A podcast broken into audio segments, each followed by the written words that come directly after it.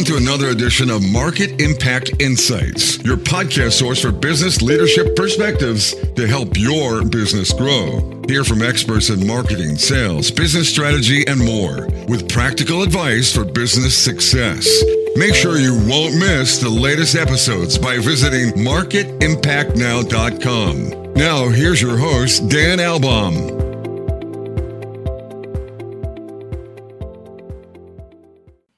Welcome back, everyone, to another incredible episode of Market Impact Insights.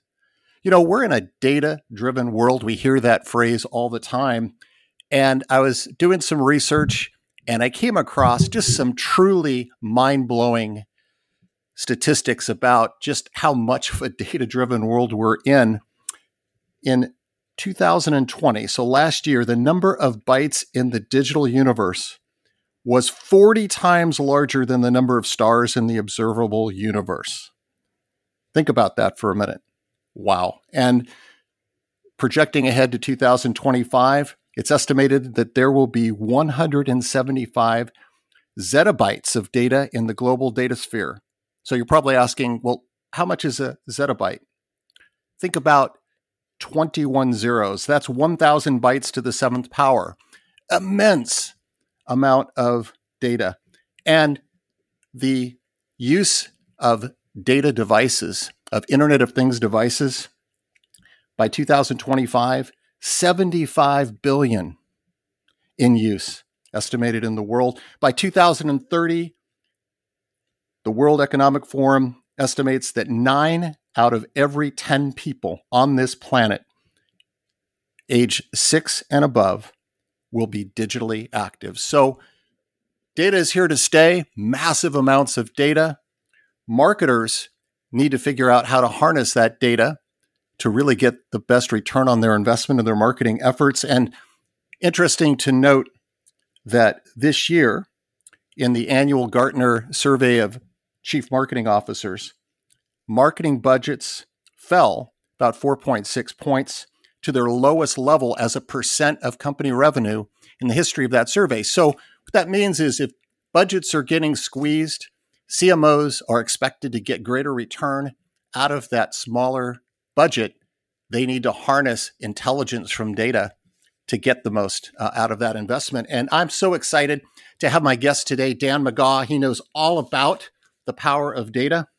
Dan is an award winning entrepreneur, speaker, and the CEO of McGaw.io, an analytics and marketing technology consultancy, and SaaS platform, UTM.io. In addition, Dan also finds time to be a 500 startups mentor and has previously started his first business accelerator in his hometown of Orlando, Florida. Dan is a thought leader in the MarTech world and CXL instructor on the topic. He's spoken at leading marketing conferences and online events, and his expertise lies in helping businesses extract and interpret the right data to grow their revenue exponentially. Dan has previously served as head of marketing at Kissmetrics, and in the past, he's worked as a CMO consultant for a number of high growth companies, implementing tools, offering support, and analyzing data. In 2015, Dan was also selected to be a United States Ambassador of Entrepreneurship by the United States Department of State, where he had the privilege to advise the government, universities, and private corporations on how to build entrepreneur ecosystems, and even went to Mexico to apply that knowledge. So, Dan knows about data. Uh, he's grown successful businesses, and he's going to share his insights with us today. Dan, all the way from Orlando, Florida, welcome to Market Impact Insights. Thanks so much for having me. I'm looking forward to this. This is great. So, Dan, I'd like to just go and set some context. Obviously, you've had this successful career in helping others harness an understanding and application of data knowledge. But I want to go back and really understand where did your personal passion about technology and data start from? Was there one singular event that that really set you down that path, or tell us the background and the story of uh, what's led you to your career focus? Yeah, you know, it's been a it's been a fascinating career to say the least. It's been a lot of fun, so I appreciate you asking. The um, you know, I got started in technology when I was about five years old. Um, my mom was going to college to be a computer science major, and she got an IBM computer. And back then, you know, IBM computers only ran on MS DOS. Um, and I, she trained me how to use MS DOS so I can play games on the computer. And that was what I was all about was trying to figure out how I could play this. It was this French game that was called Popcorn. It was kind of like Tetris. Uh, but to get access to it, I had to learn how to pl- write MS DOS and be able to get access to the game. And then I got more games, and I had to keep learning how to be able to query those and pull those games up. So that's kind of where it all started. Um, and I just, you know, I was always fascinated with technologies and computers. I was lucky to go to a school that uh, had computers for us when I was at a young age of six. Uh, and we had to start being able to use those computers. And when we're, we're talking about this, this is back in 1989, 1990. Um, and I was very lucky to be on computers. And that was kind of where I just kind of gravitated to was technology. When we think about the the analytical part of me, you know, I don't know if I'm necessarily um, like your traditional analyst. I think I just really want to understand how things work, why they happen, and my general curiosity is kind of what got me into data. I mean, I you know, as a kid, I always used to take things apart. You know, I used to uh, run out of uh, space on my computer for my Napster songs, and I would just figure out what what drivers can I delete to create more space, and how can I reconfigure the computer to do what I wanted it to do. So I've always just kind of been a tinkerer and wanted to figure out how things work. And I think as my career evolved and I got more and more into marketing, um, you know, data was one of the things that told us whether something was working or not working. So um, I remember back in 1998 starting my first company um, and sending mass email um, before mass, me- mass email even existed, and then trying to figure out, well, how do I know whether this email is working? How can I build numbers off of this? So, you know, I think it started at just a really, really young age. Um, and it's kind of progressed through my career to the point where I was the head of marketing at an analytics company. So, um, but I think that's how it all started. Wow. So it started at a young age and just wow, thinking back to to some of those dates in the timeline of just think about the hardware, the software, the capabilities have just uh, evolved so much, right? but it, it's got to be this exciting journey, right, where you're just continuously learning. Yeah, for sure. You know, I mean, I got my, I mean, I was try to remind people, hey, listen, Mailchimp was started around 2003, um, and I started doing mass email, mass email in 1998. So, I mean, I've just seen some shit. Would be the easiest way to say it. Uh, I've evolved with the the uh, marketing technology landscape, but you know, I never would have thought it would have brought me this far. I never thought that, like, I never once said to myself. Uh, until I started this company, oh, I want to be in Martech, right? Like I, that wasn't something I thought. It just kind of naturally happened.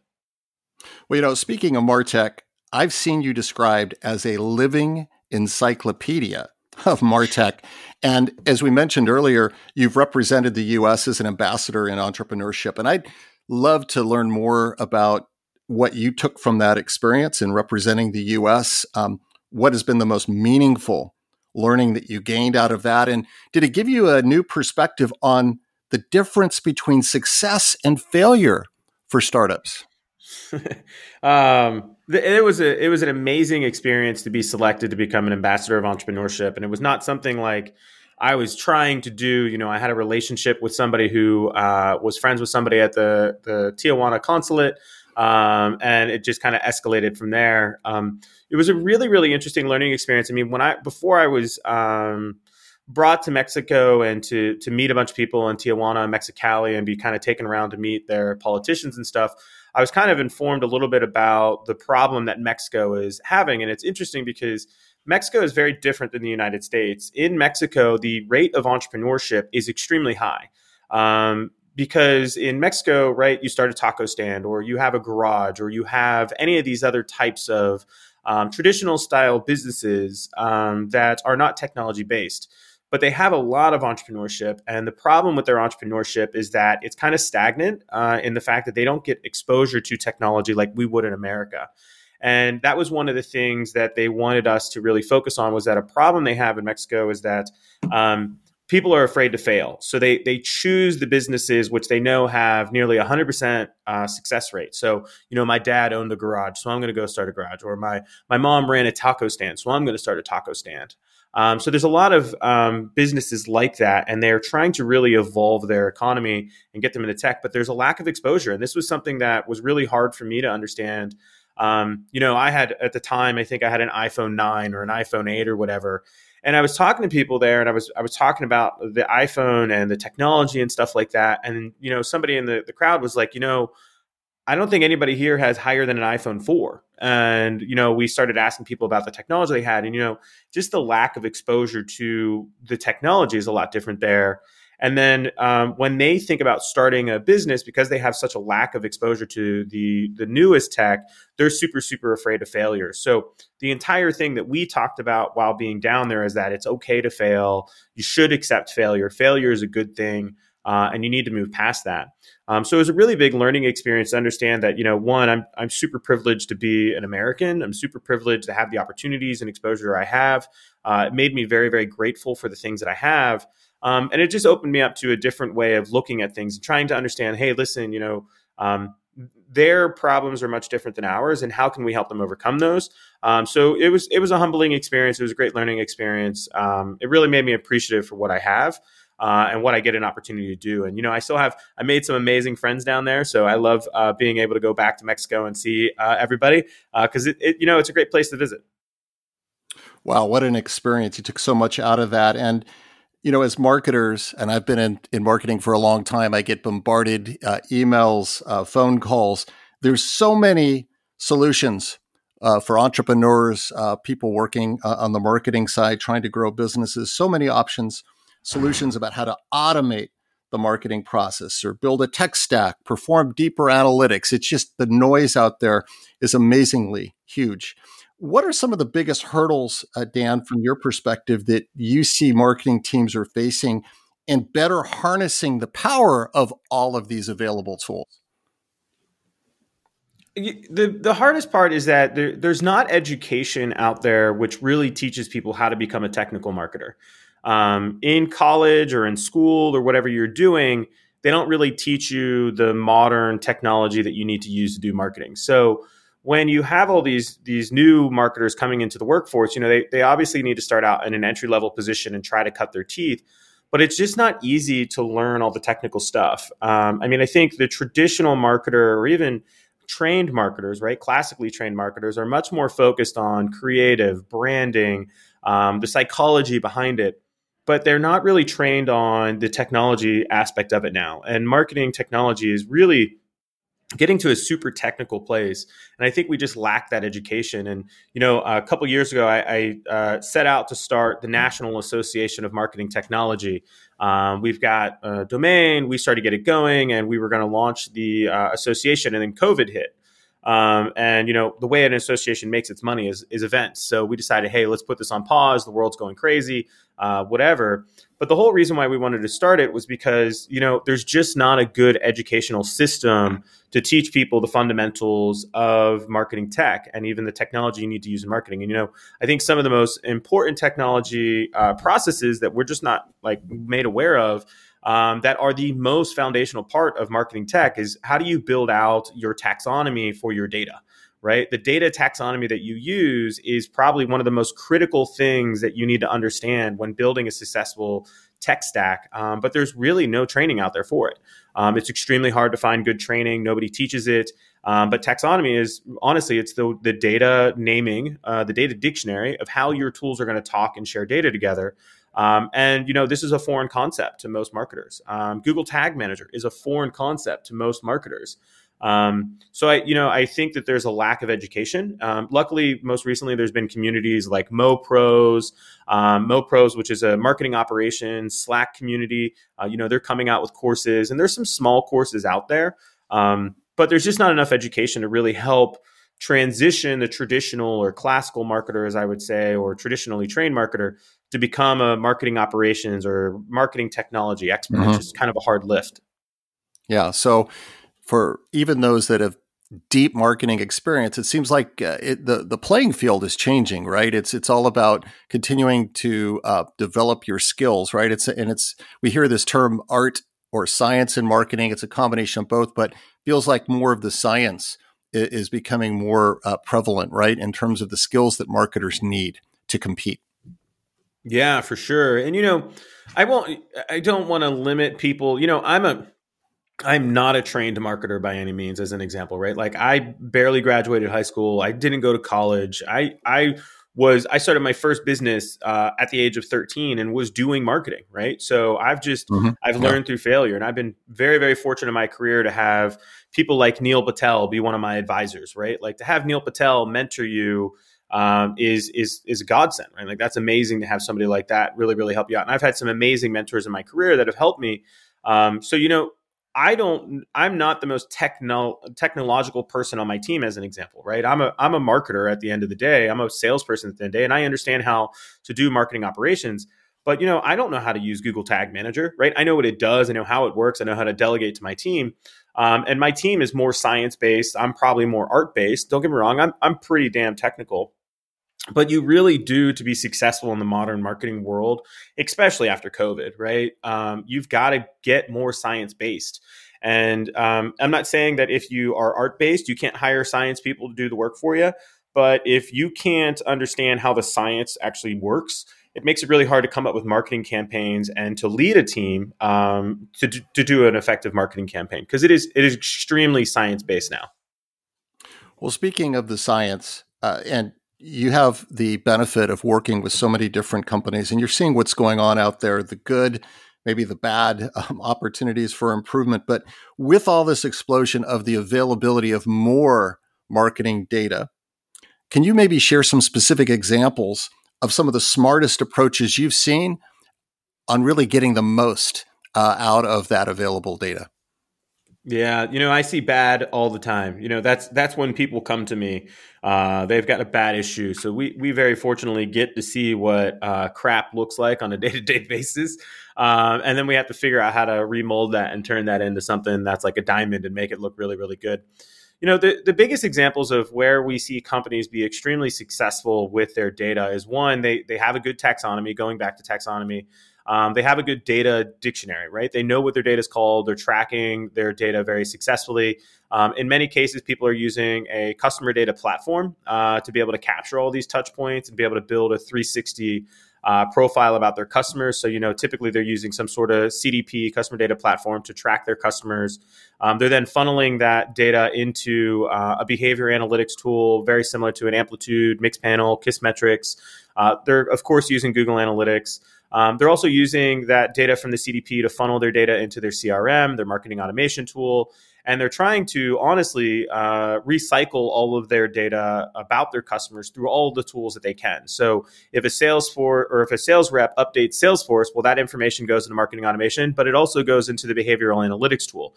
Um, so they're constantly trying to mm-hmm. recycle mm-hmm. the data from any one of these tools to get it into other tools as well.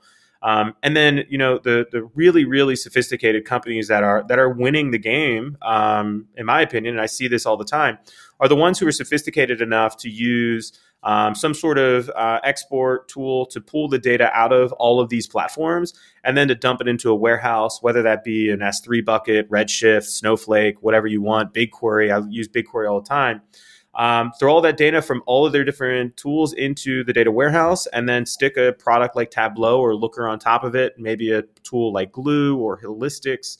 And then what they're doing is they're running their analysis from all of those different tools um, in many, many different ways by leveraging a business intelligence tool. Um, the problem that you have with company when you're using a behavior analytics tool like an amplitude or a Mixpanel is you're limited to the visualizations and the data that you can store in it and whatever their data model is. When you put it into your own data warehouse i mean you can build your own data model. You can do whatever you want. You can combine mix you can do whatever you want transform the data using dbt um, and then report on all kinds of crazy numbers uh, to really drive the business. And i see the companies who are taking business intelligence uh, extremely seriously. They're taking their data really, really seriously and tracking as much as they can, um, and then running math on that later. Those are the companies that are winning. And then to take that a step farther, the companies who will crush you um, are the people that take their data really, really seriously. They make sure that it's it's not garbage in, it's it's clean data in. And then when they have that clean data, they're taking data science, machine learning, artificial intelligence, and sticking it on top of it um, to really predict what are going to be good outcomes um, or what's going to be a bad outcome and know where to focus their business. Um, and I'm seeing uh, many clients of mine really win this way. I mean, I can uh, ServiceTitan, who is a, a, an amazing client of ours. I mean, they're they're valued at over eight billion. They're the CRM for the trades business. Um, I mean, they're crushing it because they take their data so seriously. Um, and they're using that data to grow their business and they're using artificial intelligence to optimize their their landing pages right Um, companies that are doing this right are, are really killing it. Um, so um, I think that's like the, the, the most modern stack you could get, um, and really kind of push your business forward. But I, I, will say it's it's a high class thing to get to. Um, it's it's out of the reach for some companies just due to the talent that they can acquire or the budgets they have. Right. But it is a priority you need to make.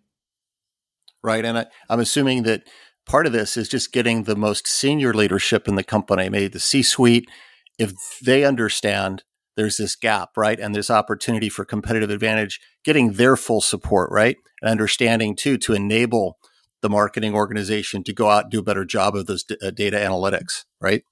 Yeah, you know, I mean, marketing technology uh, in the past couple of years has become the most expensive uh, part of the budget for marketing. Right, it's twenty five percent of your spend, and you're spending on average twenty four percent of your spend on advertising. So um, you know, I think the the momentum is there. Um, you definitely have to convince leadership, and I think that's a, that's a hard thing to do for most uh, marketers. They don't understand. You know, I don't think most marketers, and I know I don't. I'm not trying to say anything negative about most marketers, but they don't think about business. Uh, honestly, they think about campaigns, they think about yeah. ROI on a campaign, but they don't think about what a CEO thinks about. So it can be very, very hard to manage up uh, when you don't understand what is how a CEO thinks, uh, and that's a, that's a skill that good CMOs, good VPs of marketing uh, have, and they're able to get the ear of the CEO to do what they need. Yeah, that's so true. And something else that uh, marketers are thinking about is how to create meaningful emotional connection and then getting a response from prospects. Right, that's really the nirvana and I've seen that you've spoken on the importance of creating what you call magic moments with prospects. Could you share a little bit more about that? Yeah, it's uh, magic is uh, one of the big things that we talk about at our company. Is um, you know the the the motion that you want to invoke out of the technology for prospect is they should feel like it's magical. Um, you know, I, I, one of the problems that you have with all this technology and all this marketing is that we now have the ability to automate we now have the ability to scrape information, enrich information, and do all these crazy things. But then when we go to execute, we spam people with crappy emails that don't mean anything to them. We don't personalize and actually tailor it to them. We just we just send garbage, and that's usually because um, we're so self-centered on ourselves and i hate to say it that way but it's, it's very very true i mean at the end of the day 95% of the people out there doing marketing are selfish in the fact that they're thinking about sending that email and they're thinking about themselves they're not th- putting themselves in their customers shoes trying to drive value for them and when you do drive value for that customer on the other side or that prospect um, it can feel like magic for them when you do something that's really really over the top. And you know i'll use i'll use a, a, an exact use case. So let's let's do this test. What i'd like to do is i'd like to give all of your listeners a free copy of my book. If you're in the united states i'll ship you a free copy of my book but all you have to do is text this number. And this is a magical way that we do marketing this will help you understand where you need to play if you want to do magical marketing. What I want you to do is pull out your cell phone. I want you to go to your text messages. And what you're going to do is you're going to text the word Martech. So M A R T E C H, all one word. Make sure spell check doesn't mess you up. But you're going to text this, this phone number. So 415 915 9011. I'll say it again. It's 415 915 9011. Now, when you text the word Martech to this, what's going to happen is it's going to come back and it's going to say, hey, thanks. This is the bot who's trying to collect your information. And that bot is going to collect all the information so we can actually physically ship you a book. And then it's going to be at the last step, it's going to send you back to our website so you can confirm our, your address to make sure it's right. And then click send or click submit, and it's going to ship you the book. And all of this is entirely automated by our marketing technology all the information that you give that bot is stored into the marketing automation tool, stored in our CRM, then gets stored into our analytics product. We then are able to enrich that data because we have uh, Clearbit for enrichment. Our, that then lead scores you and then tells sales whether you're a good lead or a bad lead, as an example this ability is what makes people feel magic, right? Because you have this experience with a robot, which feels really, really cool. Um, if I just told you to go to my website, that's not magical. If I said go to McGaw.io, click on the banner in the top of the site, and then fill out the form, that's what everybody does, right? So if yeah. you change that that shift and you find more magical ways to make an experience which is going to engage your customers, that's really how you get magical with this marketing technology. Um, and you know, when you fill out that form, we're going to ship you a book, but I now have your information to send you direct mail. I can retarget you. I can do all kinds of things. But every one of those experiences, what we're trying to do is figure out how to be over the top and personalized to you. Um, and make it so it's magical for you. And that's an easy example of how you need to use your technology to make these magical experiences for your customers compared to just spamming them about stupid stuff that they don't care about. Yeah, yeah, that is a great example of just creating a more personal, memorable experience and, and, what you call magic. And we've talked a lot about this evolution of marketing. We've come a long way. We're getting more scientific about marketing. But, Dan, for marketing and business leaders, are there some other compelling trends that we need to be thinking about, not just today, but tomorrow? The, the biggest trend that's really come out over the last kind of couple of years that's really going to take off over the next couple of years is the first one is is the concept of data governance. Um, you know, what the problem is is now that we have the ability to collect data from everything, right? And we're just collecting so much data. The problem is, is that most companies don't have any data governance. They don't actually focus on the taxonomy. They don't focus on how the data is stored. Is the data structured in a certain way? And you're going to see a lot more uh, data governance products come out, a lot more data governance tools to make sure you can store your data effectively. I actually I started a data governance company about four years ago. It's called UTM.io. We are a data governance product which helps large corporations create campaign tracking links and make it so all their marketers can make links without messing them up. So in in their analytics tools, they can have correct marketing attribution for where a customer came from. You're going to see a huge insurgence of these tools over the next two years um, because one of the things that happened over the last couple years is everybody tried to use machine learning and artificial intelligence over the last five years, and then the big problem was is that everybody's data was crap, and you know those artificial intelligence tools, garbage in is garbage out, so they couldn't have good outcomes. So I think with this insurgence that you're going to see with data governance products and data governance tools over the next couple of years, this is going to help clean up the data. And then what that's going to enable us to do is have good data for machine learning and artificial intelligence to really be able to predict outcomes and do better things. Uh, and that's kind of what's going to happen over the next two to three years. Uh, is you're going to see this massive insurgence, of course, of AI, ML, but as well as data governance, so that way it can keep data clean. Um, so I think over the next five years is where you're really going to see that turn. And then in five years from now, you know, artificial intelligence and machine learning is going to be in everything. It's going to be baked into every software you use. Every company is going to be using it in some way. But you can't get there unless you have clean data. Uh, and that's why data governance is so big right now for most companies um, that are trying to to win.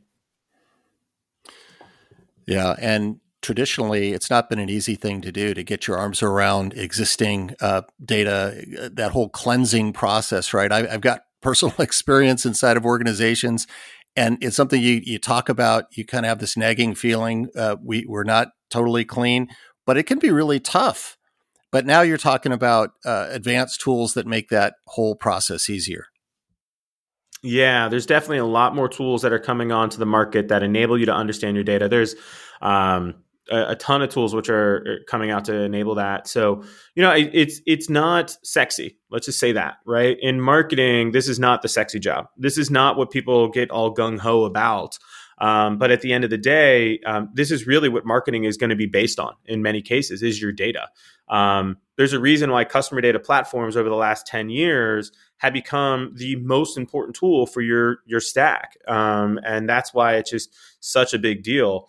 Um, and I talk a lot about this in my book, Build Cool Shit, is like, how do you use a customer data platform to make sure that you have good data? How do you enrich that data using third party vendors? And then once you have that data, how do you use it to successfully drive your business forward? And, you know, um, in my book, we talk about a, a customer of ours, uh, RealThread.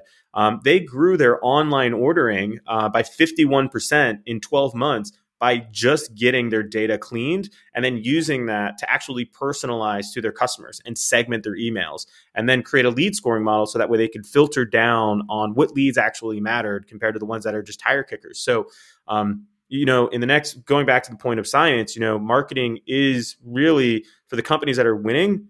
Uh, they're they're looking at it like it's a scientific game, and then using that data to create hypothesis, just like you would do in a lab, what hypothesis wins, what hypothesis lose, right? It's it's very very scientific now.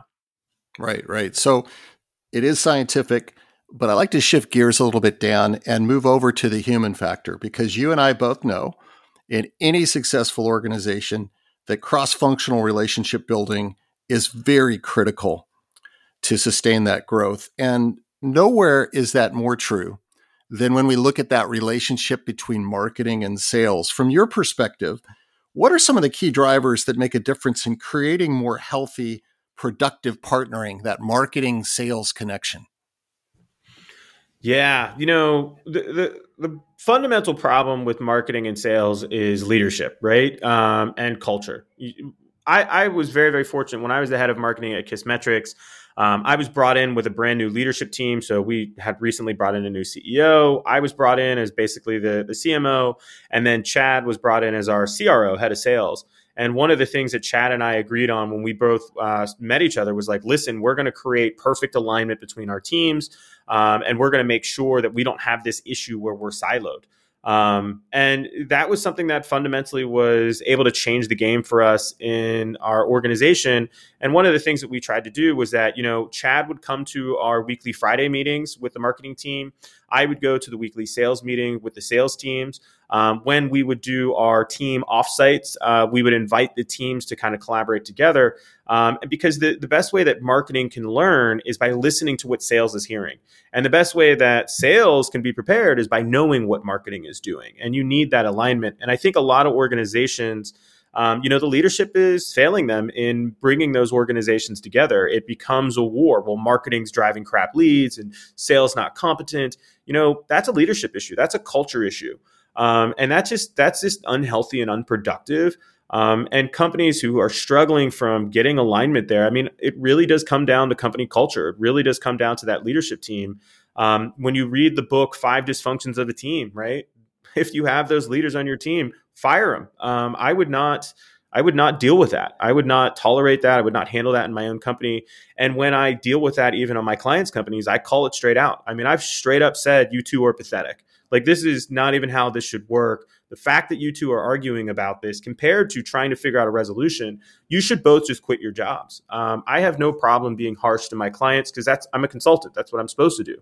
Um, but you really do need to bring those two teams together. Um, you need to create um, huddles. Uh, one of the things that we focused on when I was at Kissmetrics, because this is a huge focus of ours, you know, I would fly into San Francisco for a week a month to work out of the office.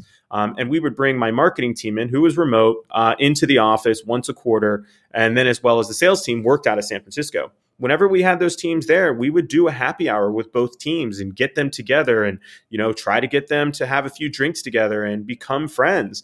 Um, and, you know, our marketing and sales was extremely aligned because of that. They all worked really, really well together. Um, and it, and it proved in the numbers. I mean, we were growing like crazy. So it's unfortunate when I see these companies that have silos between marketing and sales. I think they need to become a lot more closer together. And that's why in our organization, um, we call it growth.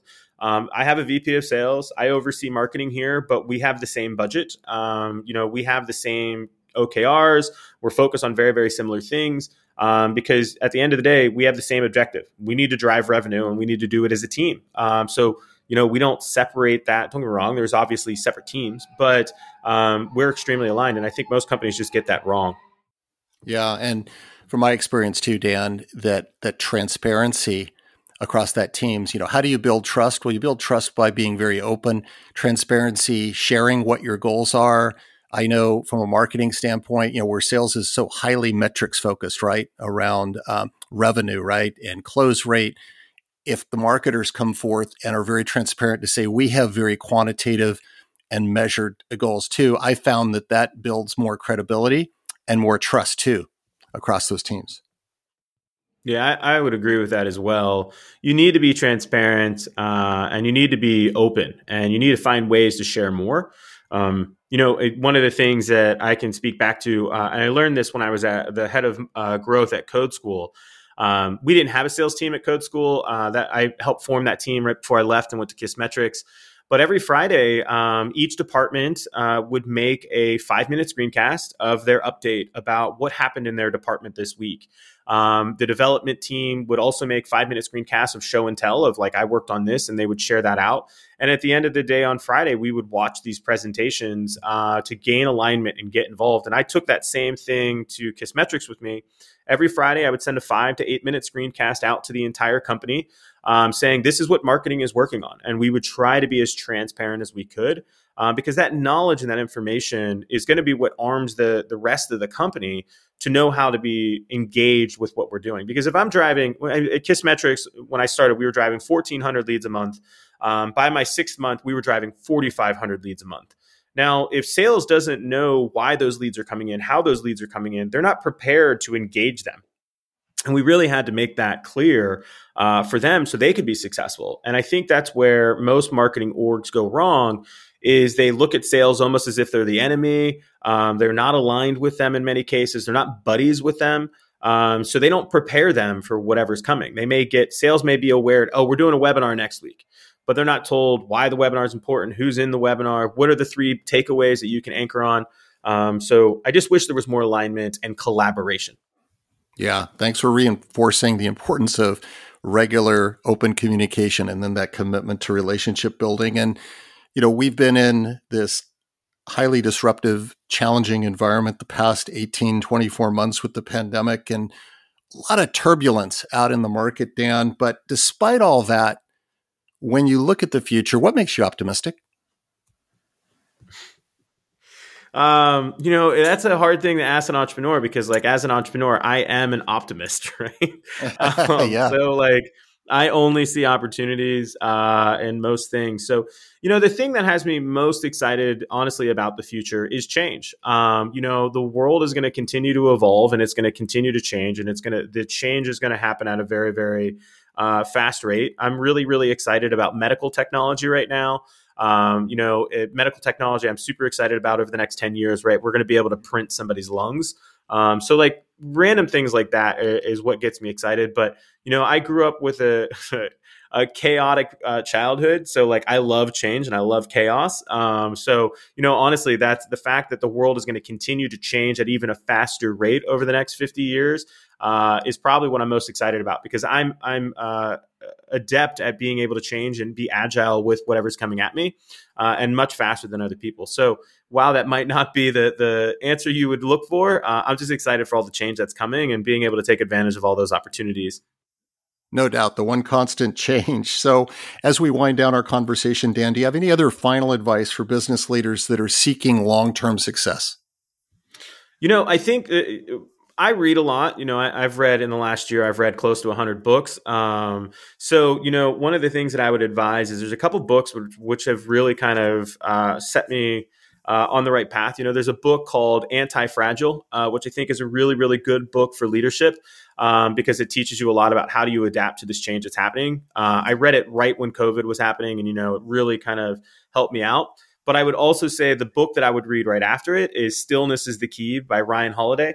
Um, those are two books that really, from a leadership perspective, kind of help me understand I need to be able to create a lot of options for myself, but I also need to understand that you need to be patient and you need to wait. And sometimes you don't need to make a decision, you can wait a week. Um, and I think those two books really kind of helped me recalibrate what I was thinking about the world. Um, so that would be the final advice that I try to give other executives is check out those two books, uh, take in what they mean to you, uh, and then use them constructively moving forward. Dan, appreciate that. We can always use uh, recommendations to add to that quality reading list. And thanks again also for just coming and sharing your perspective, uh, your outlook for the future, reinforcing uh, that we have this amazing opportunity to achieve competitive advantage, harnessing the power of data and just using it uh, in a smart way. So thanks again for coming on and sharing your thoughts. It was my pleasure. Thank you for having me. And a reminder to all of you to please go out and continue to give us the gift of feedback, rate, and review the Market Impact Insights podcast. You can easily do that on all the major platforms, including Apple and Spotify. We appreciate that. And a reminder, as always, to make sure to visit marketimpactnow.com for the latest in business leadership perspectives. So long until next time.